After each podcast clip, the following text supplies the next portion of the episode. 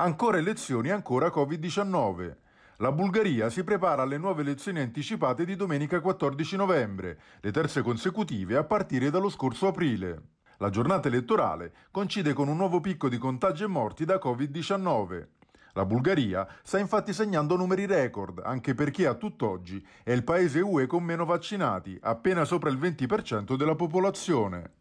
Secondo molti analisti, proprio la forte instabilità politica è una delle cause principali della debole campagna vaccinale, che va a sommarsi alla tradizionale scarsa fiducia dei cittadini bulgari nei confronti delle istituzioni.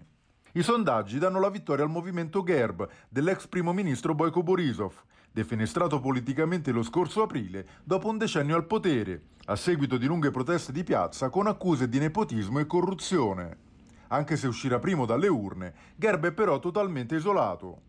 Per la formazione di un nuovo governo sarà quindi fondamentale vedere quale sarà il risultato dei cosiddetti partiti della protesta, che nelle tornate precedenti non sono riusciti a creare solide alleanze in Parlamento.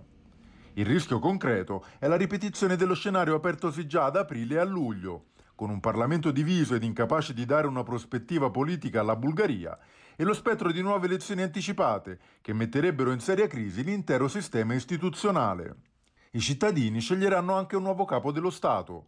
Largamente favorito è il presidente uscente Rumen Radev, eletto coi voti socialisti, che proverà a spuntarla già al primo turno.